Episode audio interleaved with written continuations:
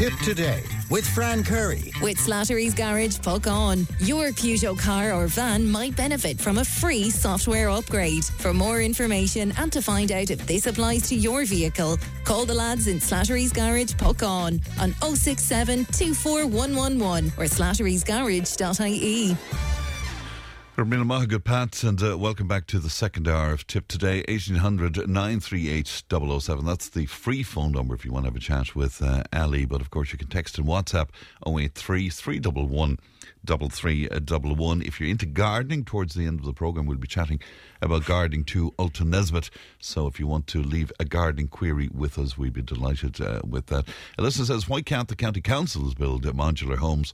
For the people who are already waiting on housing lists for years to be housed. It's disgraceful the length of time that people are on lists to be housed. Well, that's that's for certain, and that's a discussion that has happened on this program. In fact, uh, over the years as well, and it's not a case of building modular homes. I mean, they they they can be. Uh, just sourced from um, Alan Kelly was making the point there that there's um, an outlet in Limerick in uh, Nenagh that uh, look after mod- modular homes as well. So maybe it's something that should be uh, looked at as part of a solution, indeed, to our housing.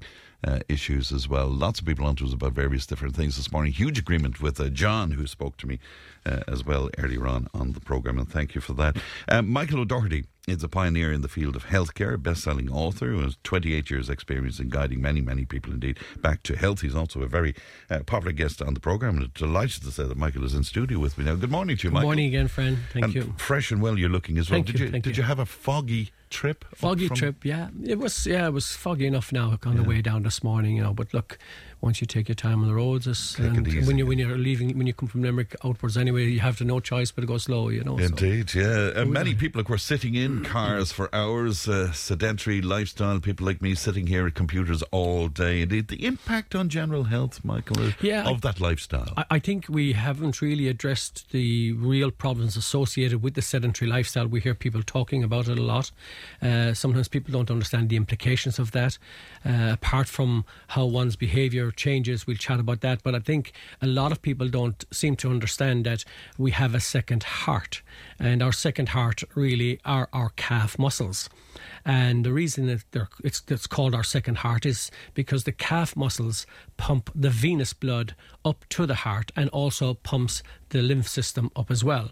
So when you're sitting for prolonged periods of time, and that can be just maybe an hour, two hours, you know, at any one given time, what's happening is the blood and lymph is pooling in the lower part of the body, and that means then the the heart has to work harder to pump uh, blood, oxygen, and nutrients throughout the body and to the brain in particular, uh, and and particularly in the afternoon. This is why we see people who sit a long time really really suffer a lot with fatigue in the afternoon, and of course then this leads to behaviour. So it's really about people beginning to appreciate and understand that every hour at very least you have to be up and walking around and moving your body, or at least getting those calf muscles to squeeze properly, so that they can pump those uh, that that blood, that venous blood. But Michael, I never never heard about this. I never knew about that.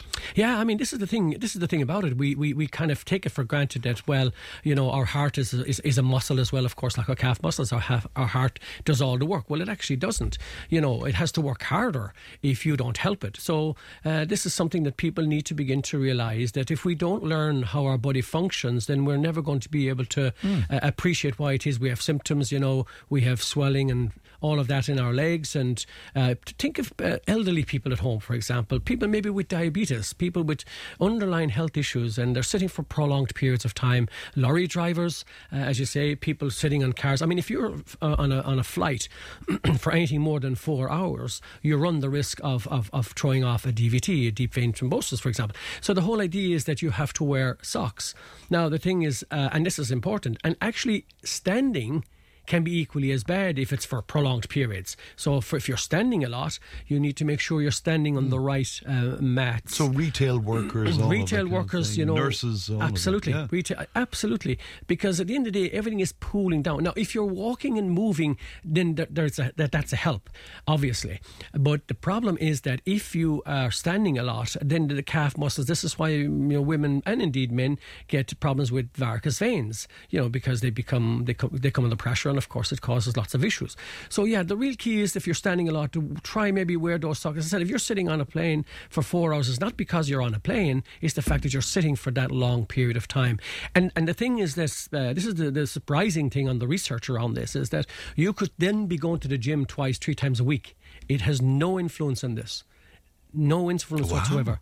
So this is the research that unless you're getting up for probably 10, 15, 10 minutes at least uh, every hour to get up and walk around. And this is why everybody who comes to my clinic, I advise them get an extendable desk. So for me in my own clinic, I never sit in my own clinic bar I'm doing my work. Yeah. If I'm doing, if I'm on the computer, if I'm showing people stuff on my interactive screen, I'm always standing, and I have a rubber mat that's uh, specifically uh, for the, the standing to help with with with uh, pressure on the legs. So people often say I've restless legs. You know, restless leg syndrome, Mm. Especially at night. Yeah, Yeah, absolutely. yeah. People often have restless legs because they're sitting down for long periods throughout the day. And you think about it, you're you're, you're traveling to work in your car, uh, you're going from your car into your job, you're sitting in your job in front of a desk all we, all, all day. Uh, if you're not getting up, you know, after a couple of hours or at least after an hour, you're running into problems.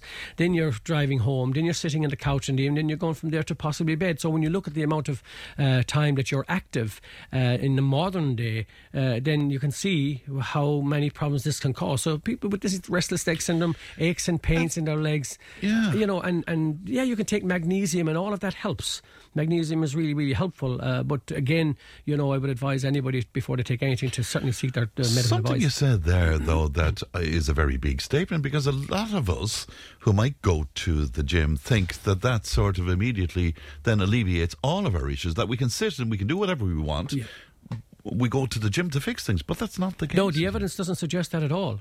The while exercise is absolutely brilliant, and when it comes to because it's not just about the uh, the heart and that, but also over prolonged periods. If you're not uh, getting proper uh, blood, oxygen, nutrients to the brain, is this leading to further cognitive decline? So when we look now at the research around cognitive of the cognitive decline in younger people, uh, we look at Alzheimer's, dementia, uh, you know these types of conditions. Uh, we have to appreciate this is something also people don't understand. Your brain is your biggest vascular organ. It's the biggest, the biggest, the most vascular activity is going on in your brain. So when you think about that, like there are processes in the brain that we don't seem to understand. We think, well, it's a ball of fat or jelly, and we can drop it on the floor and it looks like jelly. It's not at all. It's nothing like that. So when we think that, uh, because when you when you start to understand your own body and you understand blood flow, because energy carries blood, blood carries oxygen and nutrients around the body. So if the blood isn't flowing to the brain, so how are you getting your energy? Now the thing you have to think about here if the blood isn't flowing to brain, you're not getting the benefits of the food. So even if you eat good food, if the blood isn't getting to the brain, then you're not getting the oxygen and nutrients. So your brain requires 25% of the energy.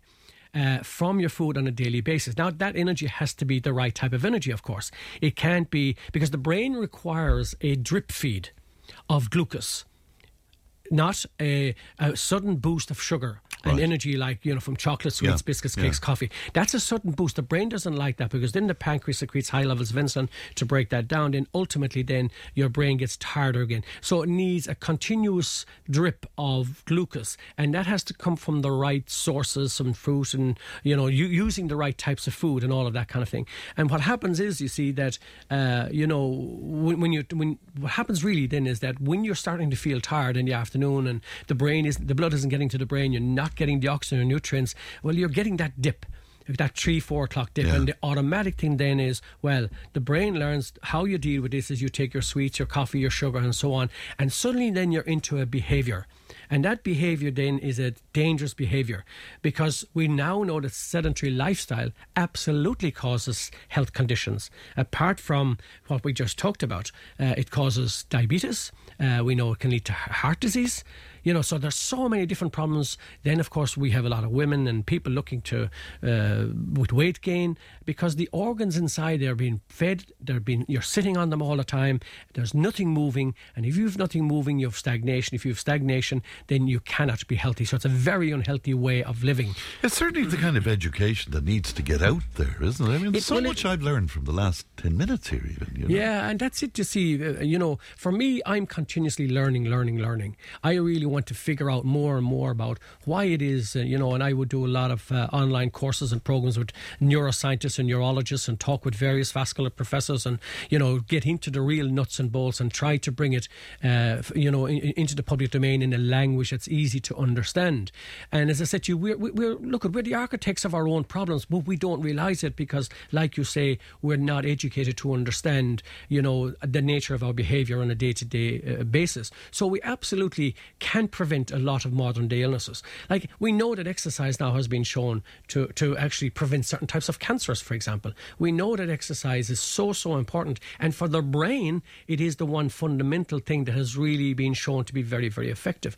But like we see a lot of people going away and are going on diets. We know realistically the science and the, and the statistics tell us that, you know, the people who go on a diet, just on the diet alone to lose weight or whatever the case may be, we know that only 10% of them only eventually, you know, benefit from that and maintain the weight loss because we're not really looking at the underlying cause of the problem and the neural programming and the way the brain developed and all of that kind of stuff from when we were when we were children. So there's a huge sort of uh, uh, sort of array of issues that one has to look at, and we look at this in our clinics. We look at food as a behavior, and if we don't address our behavior, so people talk about you know positive thinking and negative thinking. I would like I often say to people, forget about thinking, just look at positive behavior and negative behavior. So if people were to get a blank sheet right now, and if they were to put three headings on the top of that sheet, my good behavior, or my positive behavior, my negative behavior, and my aspired behavior. So your negative behavior, you put down all the things you're doing on a daily basis.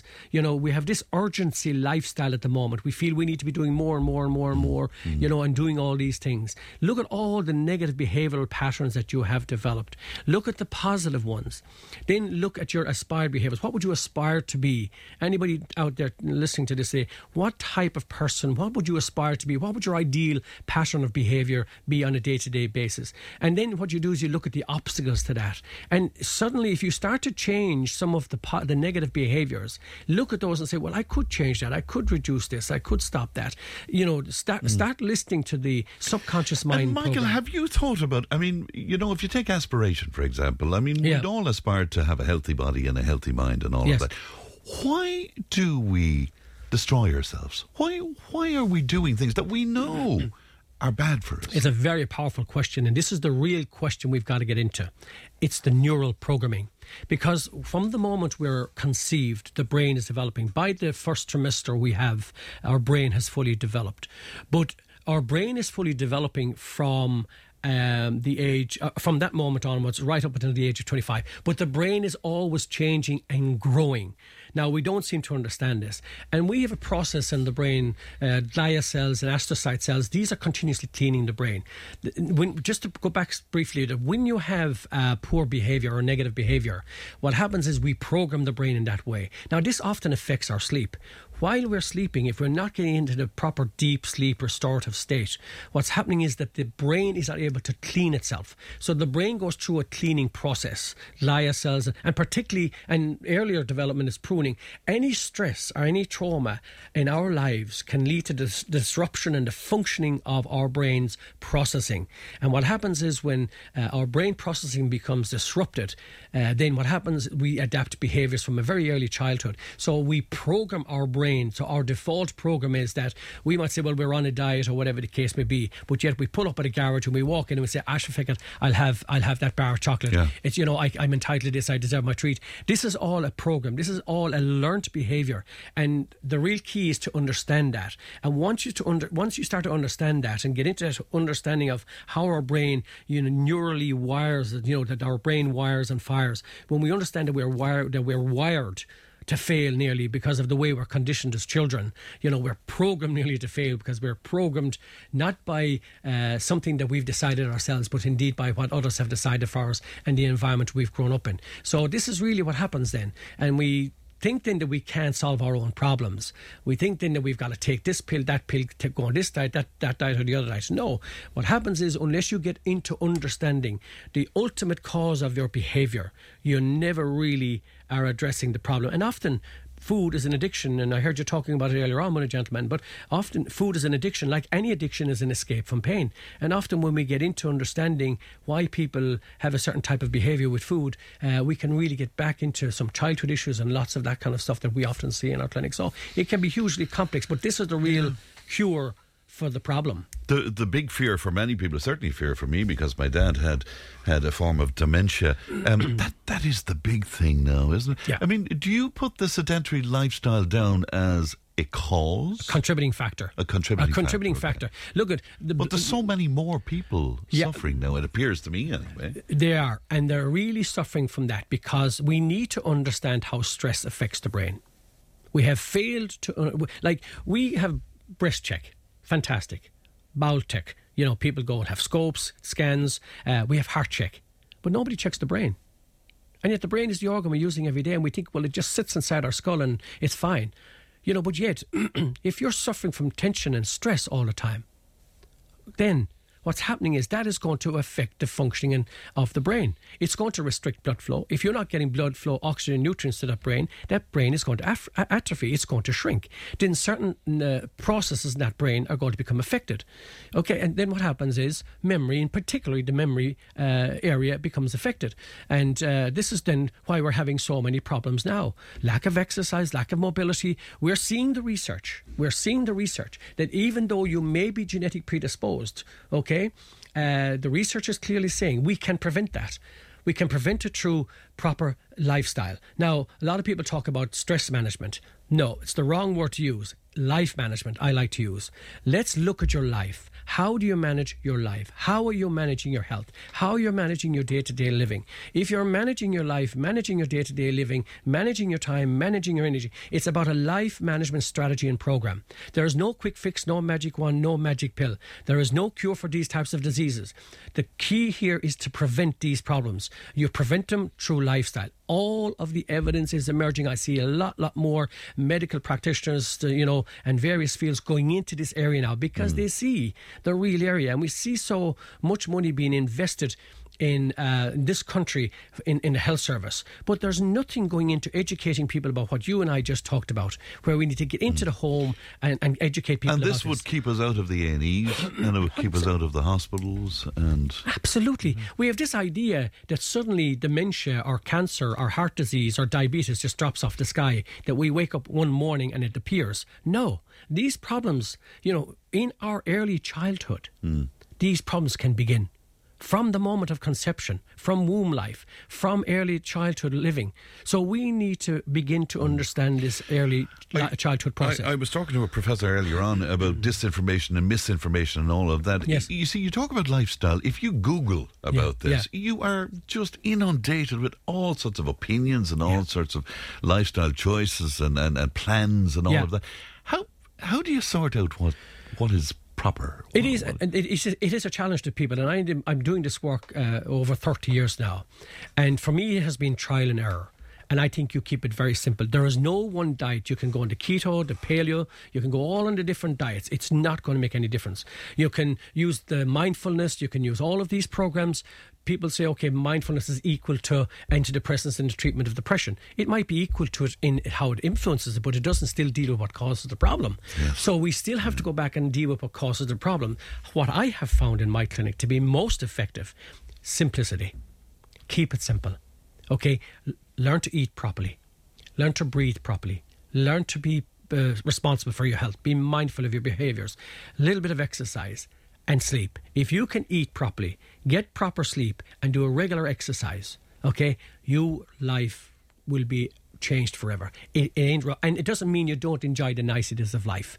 You can enjoy the niceties of life. But if you're sitting down every day, like we've begun this uh, conversation with, if you're sitting down and have a sedentary lifestyle and there is no blood and oxygen nutrients getting around your body, and you start substituting that energy then with all of the the wrong types of fats and energies and all that, kind then suddenly you're going to create the environment for illness, and that's the reality. And of it. talk to me a little bit about food. I mean, you, you, speak about diet and Hmm. how important that is. I mean, what what are the no nos? I mean, is it sweet stuff? Is well, it well, there's no, look at excess. The, all, again, all the research is there.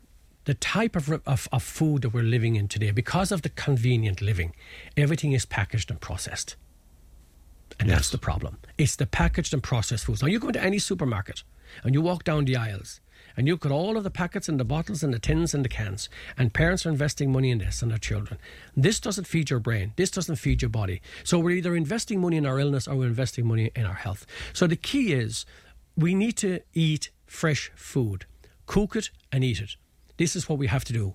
People will say, Oh, I don't have time. You better make time. Because if you don't make time to eat fresh food, go in, have your fruits, your vegetables, go to your butcher, buy your fresh meat, cook it, sit down as a family, communicate. One of the biggest things that has happened, I know you alluded to it earlier in a, in a previous conversation, you were talking about COVID and we taught X, Y, about COVID, and COVID gave people a little hint of this.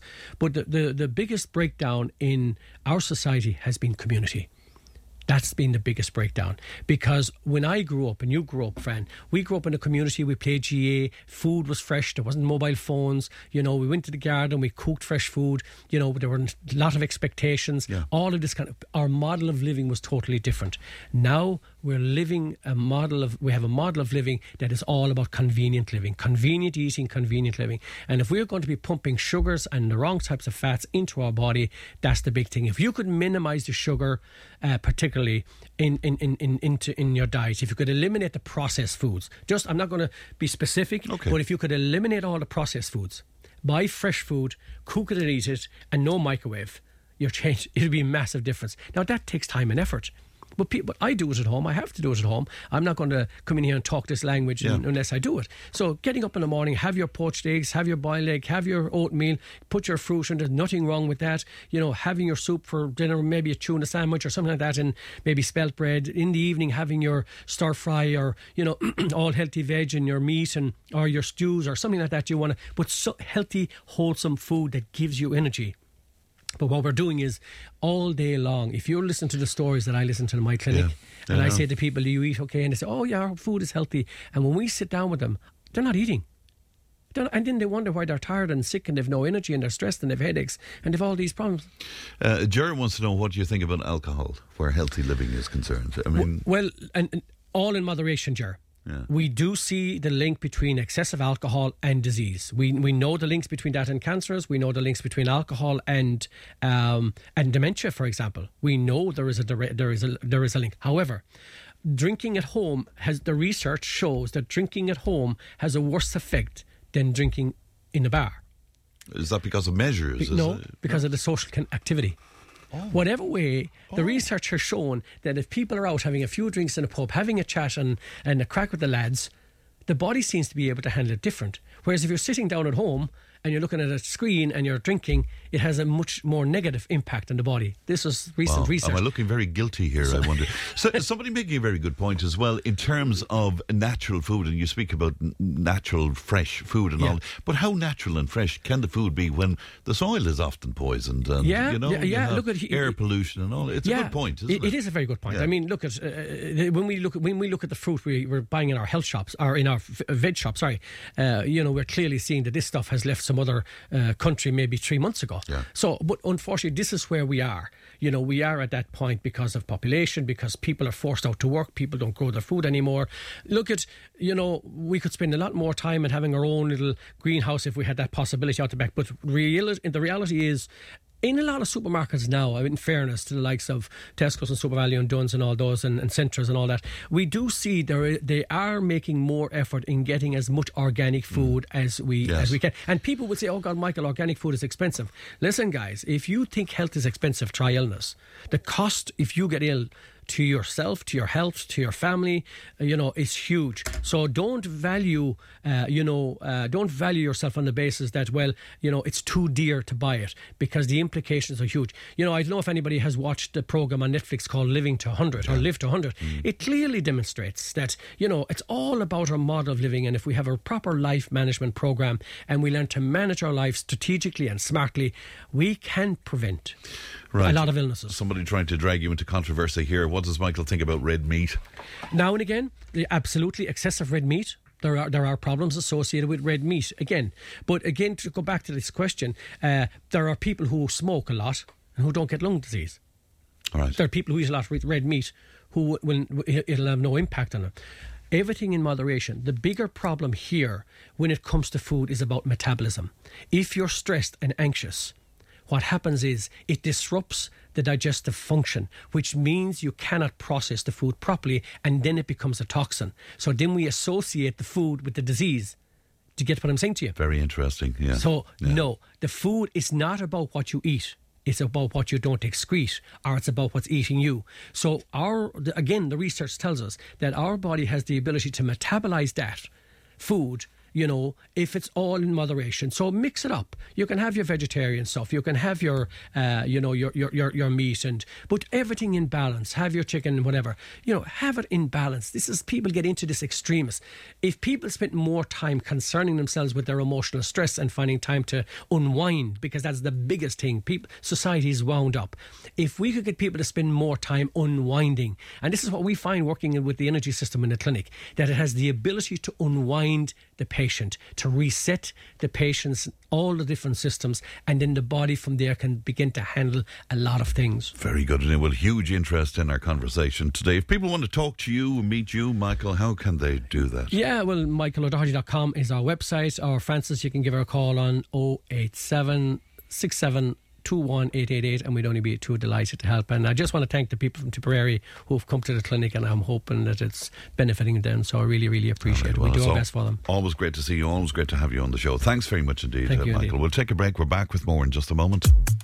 Tipp FM's Tipp Today with Fran Curry. in association with Slattery's of Puckane, Tipperary's main Peugeot dealer. Slattery's Garage Puckane, the name you can trust for over 50 years in the Premier County. Slattery'sGarage.ie.